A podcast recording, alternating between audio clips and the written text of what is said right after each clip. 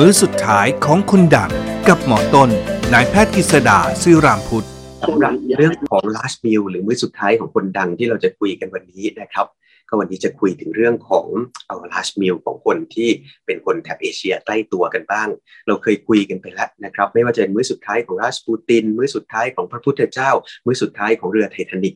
ทีนี้เราก็จะคุยกันถึงเรื่องมื้อสุดท้ายในวังหลวงนะฮะวังหลวงที่ว่าก็คือวังต้องห้าม หรือวังผู้กงในกรุงปักกิ่ง ที่เล่าเรื่องนี้เพราะว่าเป็นช่วงใกล้จะกินเจแล้วนะครับมื้อสุดท้ายของฮ่องเต้องค์สำคัญที่เราจะคุยก็คือ เป็นฮ่องเต้องค์ที่สองรองจากองค์สุดท้ายนะครับ ก็คือพระเจ้ากวางสูฮ่องเต้กวางสูเนี่ยมีการสวรรคตที่เป็นเรื่องที่เขาเรียกว่าเป็น controversy ในประวัติศาสตร์ ก็คือเป็นเรื่องที่ยังถกเถียงกันอยู่นะครับ เพราะว่าการสวรรคตเนี่ย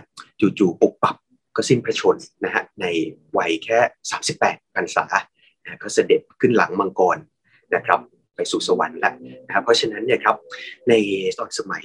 แรกเริ่มเดิมทีนะครับ ตอนนั้นเนี่ยการ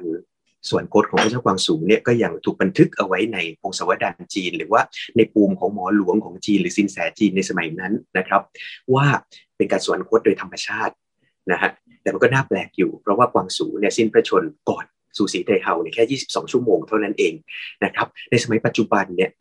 ทาง committee หรือว่า ต้องเรียกว่าเป็นกรรมการคณะกรรมการนะครับ ที่ศึกษาเกี่ยวกับเรื่องของราชวงศ์ชิงของจีนเนี่ยเขาก็ได้มีการเหมือนกับยกเอา cold case นี้ขึ้นมานะครับเอาเคสเรื่องคดีเนี่ยคดีสิ้นพระชนม์เนี่ยกลับขึ้นมาอีกครั้งหนึ่งโดยการที่มีการตรวจนะครับ มีการตรวจพระบรมศพนะฮะตรวจไปถึงฉลองพระองค์ ทั้งหลายก็พบสิ่งที่น่าตกตะลึงก็คือว่า เมื่อนำพระเกศามาตรวจเนี่ยครับพระเกศาเปียต้องนึกถึงคนจีนแมนจูสมัยนั้นนะฮะที่จะไว้เปียโกนหัวสักครึ่งหนึ่งมีเปียอีกครึ่งหนึ่งนะครับเอาพระเกศาเปียมาประมาณสักสิบนิ้วแล้วมาตรวจในห้องแลบก็ปรากฏว่าพบสารหนูนะครับเรียกอาร์เซนิกนะฮะพบสารหนูอยู่ในพระเกศาเนี่ยสูงมากเลย ทีนี้เนี่ยครับการพบสารหนูในพระเกศาหรือว่าผมของพระเจ้ากวางสูงเนี่ยก็ไม่ได้เป็นตัวที่บอกฟันธงลงไปนะฮะว่าจะต้องถูกรอบปรงพระชน ทีนี้เขารู้ได้ยังไงนะครับ วิธีที่เขาจะพิสูจน์หรือว่าจะตัดความสงสัยทั้งหลายได้เนี่ยก็จะต้องตรวจครับตรวจกับสิ่งรอบข้างนะฮะไม่ว่าจะเป็นตรวจกับเรื่องของคนรอบข้างนะฮะ หรือฉลองพระองค์อื่น ๆ ในส่วนอื่น ๆ ก็ตามนะฮะแล้วคนรอบข้างจะไปหาจากไหนในยุคนั้นไม่ยากครับเราตรวจจากจักรพรรดินีนะครับ หรือฮ่องเต้หลงหรือว่าพระชินีของพระเจ้ากวางสูนะครับ ก็คือหลงยู่นะฮะที่อยู่ในหิบประสบข้างๆ ก็ปรากฏว่านะครับหิบประสบของพระเมสีเนี่ยนะครับพอตรวจแล้วพระเกศาหรือว่าพระฉลองพระองค์เนี่ยก็ไม่ได้มีปริมาณของสารหนูเยอะขนาดนั้น นะฮะที่สำคัญก็คือเมื่อตรวจฉลองพระองค์แล้วนะครับตรงส่วนของท้องนะฮะก็ปรากฏว่ามีสารหนูเนี่ยเยอะมากเป็นร้อยเท่าเลยนะครับทีนี้เนี่ยมันเป็นได้2ออย่างก็คือว่าในสมัยโน้นเนี่ยครับคนจีนเรามีการใช้ยา ก็เหมือนเหมือนคนไทยนี่แหละฮะที่ใช้ยาไทยนะครับที่ใช้ยาไทยในการรักษาคนจีนเขาก็ใช้ยาเลยครับยาจีนใช่ไหมครับยาจีนในสมัยก่อนจะมีการเข้าเครื่องยาที่มีสารพิษพวกนี้ด้วยนั่นก็คือพวกสารหนูนะครับหรือประหลอดด้วย นะครับอย่างในสมัยของจินซีฮ่องเต้เนี่ยก็ว่ากันว่าสินแสประจำพระองค์เนี่ยก็ปรุงยาที่มีประหลอดถวายให้เสวยเพื่อให้ทรงมีพระชนมายุเป็นอมตะแต่ปรากฏว่ามันก็เลยกลายเป็นไอรอนิคอลี่นะครับก็คือทำให้พระองค์สิ้นพระชนเร็วขึ้นนะครับพระศพอาจจะไม่เน่าเปื่อยเพราะว่าตัวประหลอดเนี่ยมันช่วยรักษาสภาพพระบรมศพเอาไว้ทีนี้ในเรื่องของพระเจ้ากวางสูในสมัยราชวงศ์ชิงเนี่ยก็ปรากฏว่ายาในสมัยนั้นก็มีการใช้สารหนู เยอะพอสมควรเหมือนกันทีนี้จะทํำยังไง ก็ปรากฏว่าเขาก็มีการเอาไปเปรียบเทียบนะฮะ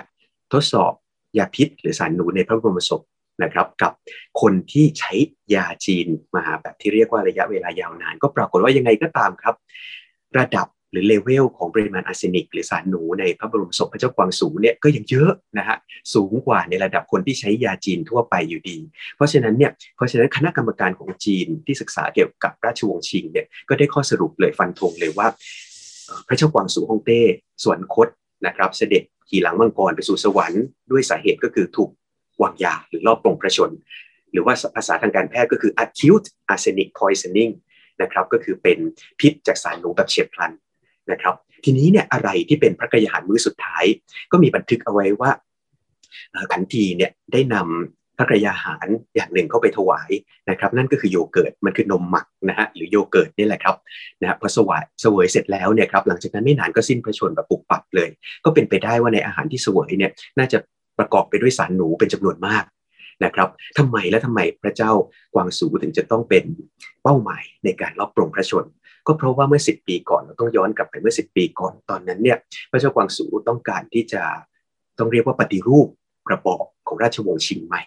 นะครับซึ่งตอนนั้นเนี่ยสุสีไทเฮาซึ่งเป็นพระพันปีหลวงเนี่ยยังประทับอยู่แล้วก็อยู่ในระบอบของสุสีไทเฮาเพราะฉะนั้นมันก็เป็นไปได้ครับว่าการปฏิวัติที่ล้มเหลวของพระเจ้ากวางสูครั้งนั้นเนี่ย นะฮะพอมาถึงผ่านมา 10 ปีแล้วนะฮะสูสีก็ป่วยเต็มทีใกล้สิ้นพระชนเหมือนกันนะฮะก็กลัวว่าถ้าตัวเองสิ้นพระชนไปเนี่ยครับพระเจ้ากวางสูยังมีชีวิตอยู่ ก็อาจจะเอาระบอบเดิมเนี่ยกลับมาอีก เพราะฉะนั้นก็เป็นไปได้ครับว่า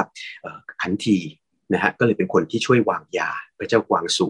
ให้เสด็จสวรรคตไปนะครับนี่ก็คือเรื่องของพระกยาหารมื้อสุดท้ายของฮ่องเต้นะครับองค์รองก่อนที่จะสิ้นราชวงศ์ชิงครับ